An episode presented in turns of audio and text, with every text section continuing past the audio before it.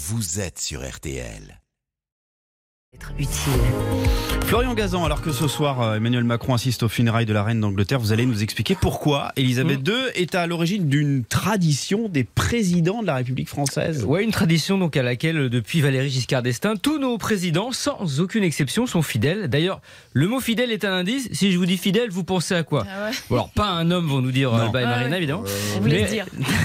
mais restons dans les animaux. Moi, je dirais un chien. Eh ben, bravo, Jérôme. Vous aussi, vous êtes fidèle au texte que je vous ai donné.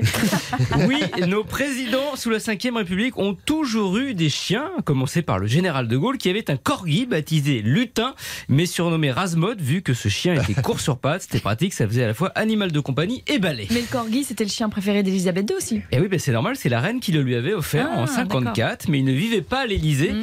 Tout comme le chien de Georges Pompidou par la suite, dont le nom fait sourire aujourd'hui qu'Emmanuel Macron est au pouvoir, car il s'appelait Jupiter. Ah bon ah, bah oui, oui. Le premier chien véritablement présidentiel vivant à l'Elysée, c'est donc sous Giscard, et là aussi, c'est grâce à la reine. Et pourquoi elle lui a aussi offert un chien? Si c'est le cas, c'est pas très original hein, comme cadeau. Euh, oui, non, sauf que là, c'est V G E, c'est V G E qui, lors d'un voyage officiel en Angleterre en soixante-quinze, s'était vu proposer de choisir un présent. Et bien, il a pris Samba, un labrador noir mmh. du chenil de la reine. Et oui, elle n'avait pas que des corgis et des dorgis. Cette race bâtarde qu'elle a créée par accident le jour où le teckel de sa sœur Margaret s'est tapé une de ses femelles corgis. Et ça c'est vrai, hein. c'est vrai oui, donc c'est, vrai. c'est la reine d'Angleterre qui est à l'origine de la tradition du labrador noir de nos présidents. Voilà, et depuis cette D'accord. tradition perdue, on va faire un petit quiz labrador ah là là. noir des présidents. Alors on va commencer par Monsieur Macron, son mmh. chien c'est... Nemo, Nemo, Nemo, voilà, premier toutou élyséen à venir de la S P A. François Hollande, son labrador c'était...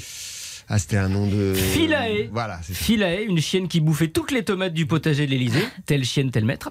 Nicolas Sarkozy, c'était... Il a mis les tomates, Clara. Clara, voilà, ouais. l'anagramme ouais. de, de Caralas, seul labrador beige présidentiel. Jacques Chirac, c'était... Mascou. Voilà, le seul labrador enterré dans les ah, jardins ouais. de l'Élysée. Et enfin, François Mitterrand, lui, il en a eu deux. Nile est la femelle baltique, hein, la bah, plus oui. célèbre. Ouais. Elle a accompagné le président jusqu'à son enterrement. Et elle a même eu une chanson signée Renaud.